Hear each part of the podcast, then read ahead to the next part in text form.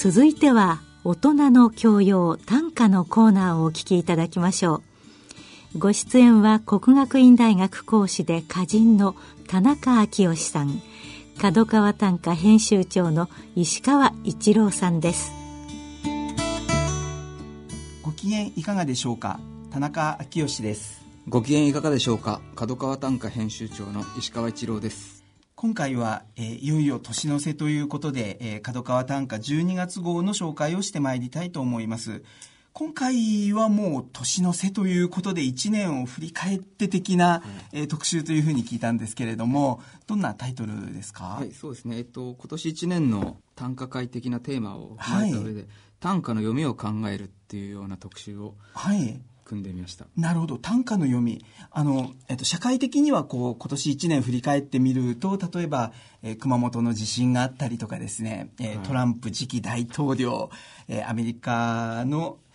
えー、衝撃のようなものがあったりとかあるいは、えー、ノーベル文学賞の、えー、ボブ・ディラン受賞というもうさまざまなニュースがあったかと思うんですけれども、はい、短歌会的にはこう1年振り返った時にあえてこの読みになったっていうのは何か理由があったんでしょうか？そうですね。ここ、まあ、数年というか、はい、あるいはもしかしたらもう年中というか30年40年前から言われてるかもしれないんですが、はい。えーまあ、でも特にですかね、はい、と大学短歌会とか、まあ、そういう若い人たちが、はい、SNS の、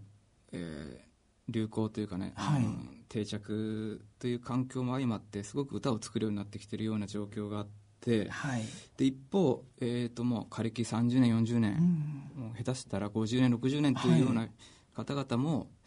相変わらず元気に歌を作っている。はい。で短歌界全体を見るとそういった、まあ、10代から100歳代までい。ろんな人がいる中で、はい、その中であの特に結社とかで歌会をやるときに、えー、どうしてもこの若い人たちの作品が上の方が読めないとか、はい、なるほどなるほど、えー、批評の言葉が違うとか、はい、基準が違う、はい、つまり単価感みたいなのが違うっていうところで、はい、えー、と世代間短ですっていうのが言われてきたらしいんですが、はい、でその正体は何かっていう時に、この読みの基準が違うと。なるほど。いうところじゃないかというこの仮説を立てまして、えー、と改めて短歌っていうのはどう読んだらいいのか。なるほどなるほど。例えば小説とかだと、はい、もちろん研究者とかは別ですけどね普通に誰もが日本語を読める人なら、まあ、一応は楽しめるんだけども短歌って不思議なことに、はい、一語一語の言葉の意味はもちろん分かるんだけども短歌になるとさっぱりだと、なるほどなるほど。いうところでですね。何なのかなっていうのを、はい、えーと多角的になるほど。検証した特集です。はいわかりました。確かにこう読み読解っていう問題は古くて新しい問題でもあるんだろうなと思いますけれども、はい、あのいつの時代にもこう新人が新しく出てくるとまたえー、旧世代の人たちからの反発があったりとかですね、うん、あの分からないっていう声があったりもする中で、でもそういうのを突破して、えー、そこにえっと、市民権を得ていった人たちがまた次に、えー、つながっていくのかなというふうにも思うんですけれども、はい、いろんな読みの、えー、特集がある中で確かに書き手も本当に世代を超えたメンバーが、えー、書いてるなという感じがいたしましたけれども、はい、あのなんかすごい単純に言ってしまうと、はい、こうえー、人生を歌うのが短歌だっていうつまりこう人間をいかにこう出すか。で読む方もこの歌からどういう人間性を読み取れるか、はい、その人間の全体性あるいはそのどういう人生のものの哀れみたいなのを組むかみたいなそういう読みが、まあ、スタンダードな読みなんですけども、はい、若い人は人生とかよりもですねその無記名性私性を消してね、えー、となんかこうよりこう習字が先鋭化されていってレトリックの技術なんてすごい高度なことをやってるんですけどもその違いが結構世代でざっくり言ってしまえばそこでこう違ってくると要は上の人がわからないっていうのは、この人の顔が見えない、人生が見えないどういう生活をしている人なんだろうっていうのがわからないから取り付く島がないというようなところでねなるほどなるほど。その辺りが結構キーなのかなっていう全体の特集なんですけども。はいわかりました。あの大学で、えっと、私は今国学院大学という、はい、えっと、都内の大学で短歌に関する教鞭を取ってるんですけれども意外とですね、ええあの私全面に出してくるようなですね、うん、そういう人もいますけどね。はいあの二十歳ぐらいのいろんな、えっと、思いをぶつけてくるような作品っていうのも一方であるなというふうに思いながらですね、はい。はいきっと確かに、あの、ただ、自ら50首まとめて角川短歌賞にエントリーしようとか、うん、そういうところで結果を出せたり、結社で活躍できたりっていう中では、あの、私を消しながらという習字の見事なレトリックでっていう人もいるのかもしれないですけれども、あの、ちょうど2017年以降をこう展望しようとしたときにですね、はい、あの、ここ数年、えー、第3回、の、えっと、えー、大学生短歌バトル2017というのが、えー、毎年、この時期になるといよいよそういう季節だなという感じもするんですけれども。定着してくれたらありがたいんですけどね。はい。まあ、次は第3回で。そうですね。はい、えっ、ー、と、大学生たちが全国から様々な大学からエントリーがあって、最後の8つに、えー、の学校に入れた人たちだけが決勝戦のような形で、はいえー、3月4日来年だと3月4日の、はい、えー、本選会というんですかね、はい、まあえーと、そういう超歌合わせ的な場所に出ることができるんですけれども、はい、あのすごくこうここ数年の短歌の雑誌を見ながらもえーと、若い世代の可能性をどんどん伸ばしていこうという編集のイメージも感じながら読んでいたんですけれども。そうですね、はい。まあ、文化を作るのは若いものじゃないでしょうかっていう、はい、ところもあって、えー、なんかこういう伝統的な文芸に若い人がどんどんこう、や出てきてくれるっていうのは本当にいいことだなと思うんですけども、ね、そうですよね、まあ、その発表の場をきちっと作ってい。くっていうのが、はい、我々の役割かなと思いますので、ね、そうですね。ネットで生中継をして、はい、その歌合わせをね歌合わせっていうこう厳かなっていうかね、まあ、平安からの伝統文芸競技、まあ、遊びでもあるんですけどね、はい、それをインターネットで生中継していくっていう、はい、変な組み合わせが そうですね。今回が予選を公式に、はい、大井学さん千葉聡さん野口彩子さんっていう歌人の方が、はい、野口さんこの番組にも出ていただいた方が、ね、えっと、予選の選考委員もされるという。今まではこう編集部が事務局が、えー、えー、とやっていたんですけども、はい、きっちりとオープンにして、はい、えー、どの歌がいいからなるほど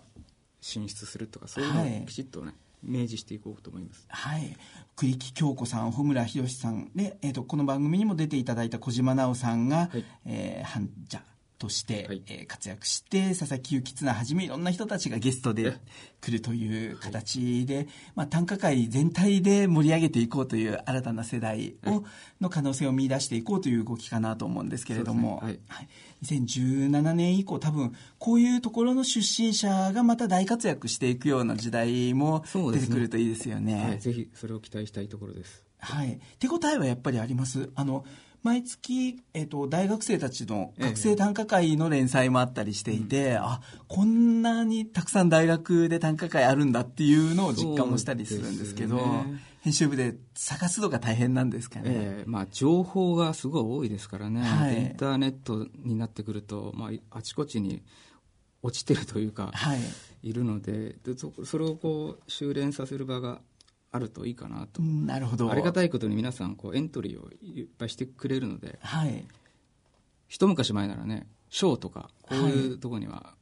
俺は行かねえよみたいなね、はい、そういうちょっと若者ならではのね、はい、そういう人もそう風潮もあった時代も40年50年前にありましたけど、はい、今はこう結構みんな参加してくれるっていう。うね、はいすごく学校間を超えた面白いつながりでもあるのかなというふうにも思いますけれども、はい、また、えー、来年以降は新たな世代の活躍にも期待したいと思います。はい、そして、えー、角川花壇から、えー、注目の作品をご紹介いただけたらと思うんですけれども、はい、えー、石川編集長が、えー、工房をされたこの角川花壇の中で注目した作品っていうのはございますか？はい。えっ、ー、と水原紫音さんの、はい、えー、特選に選ばれた、えー、埼玉県宮本排水というお読みするのか、はい、排水の陣の排水がファーストネームなんですが、はい、その方の「えー、惜しみたる夏の別れに野良猫は野原にキスのごとき小便」という歌ででこの人は坂井秀一さんの選にも別の歌で取られていて、はい、でこの紙面には年齢は書いてないんですけどねはがきにあの19歳っていう、歌だけ見たらもっともうかなりの世代ですよね。酒井さんが撮ったのはもっと自然芸だったりもするので、はい、えー、と意外だったんですけれども、結構その文豪使いであの調べの使い、うん、調べが非常にスムーズでこういう人が出てきたら面白いなというそうですね。期待してました、はい、文語から皇后までさまざまな歌い方のできる19歳新人が、えー、出始めているという流れもあるのかなと思いますけれども、ね、はい、はい、と私が注目をしたのはですね、えーと、三井治さんという方が取られている鳥取県の入沢、えー、優子さんよしこさんでしょうか、えー、虫たちの調べがふっとやむ夜は風神の子が通りゆくらし虫たちの調べがふいとやむ夜は風神の子が通りゆくらしということで、秋の夜長に虫がたくさん鳴いているのに、そこを途切れた時に、風の神様の子供が通ってるかもしれないと。えー、短歌31文字でいろんな読み方ができると思うんですけれども、はい、ファンタジー的な要素というか、ええ、見えないものをどう読んだり、えー、していくのかっていうのも短歌の読み方で昔からあるんだろうなと思ってですね、はい、2017年こういうトーンの面白い歌がまた、えー、出てきたらいいなと個人的には思ってるので、はい、あのこの作品もご紹介させていただきました。はい、はい、では、えーいよいよ、えっ、ー、と、2016年も今年で終わりということですけれども、2017年第1弾にはどんな特集を組まれていらっしゃいますか？はい、えっ、ー、と、毎年恒例なんですが、はい、新春企画で、えー、現代活躍されている74人の歌人にですね、はい、えー、と大競泳ということで、はい、7種から10種、えー、寄稿していただきでエッセイでは「私が考える良い歌とは」っていうね歌の条件、短歌感みたいのを書いてもらう企画それと、えっと、新春ビッグ対談としてですね、はい、馬場明子さんと田原真知さんという、はい、なるほど。世代を超えた面白い組み合わせですね。百、ね、人一首について、はい、正月らしくなるほど。どういうところが魅力なのかっていうのを語っていただきました。はい。承知いたしました。では、えー、ありがとうございました。この、えー、角川短歌12月号、別冊付録で忙しくても歌は作れると、師走らしい特集もありますので、はい、付録も含めて皆様お楽しみいただけたらと思います。お願いします。はい。では、えー、来月のこの時間までさようなら。さようなら。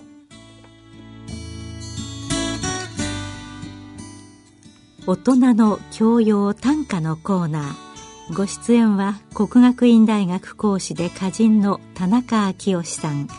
角川短歌編集長の石川一郎さんでした。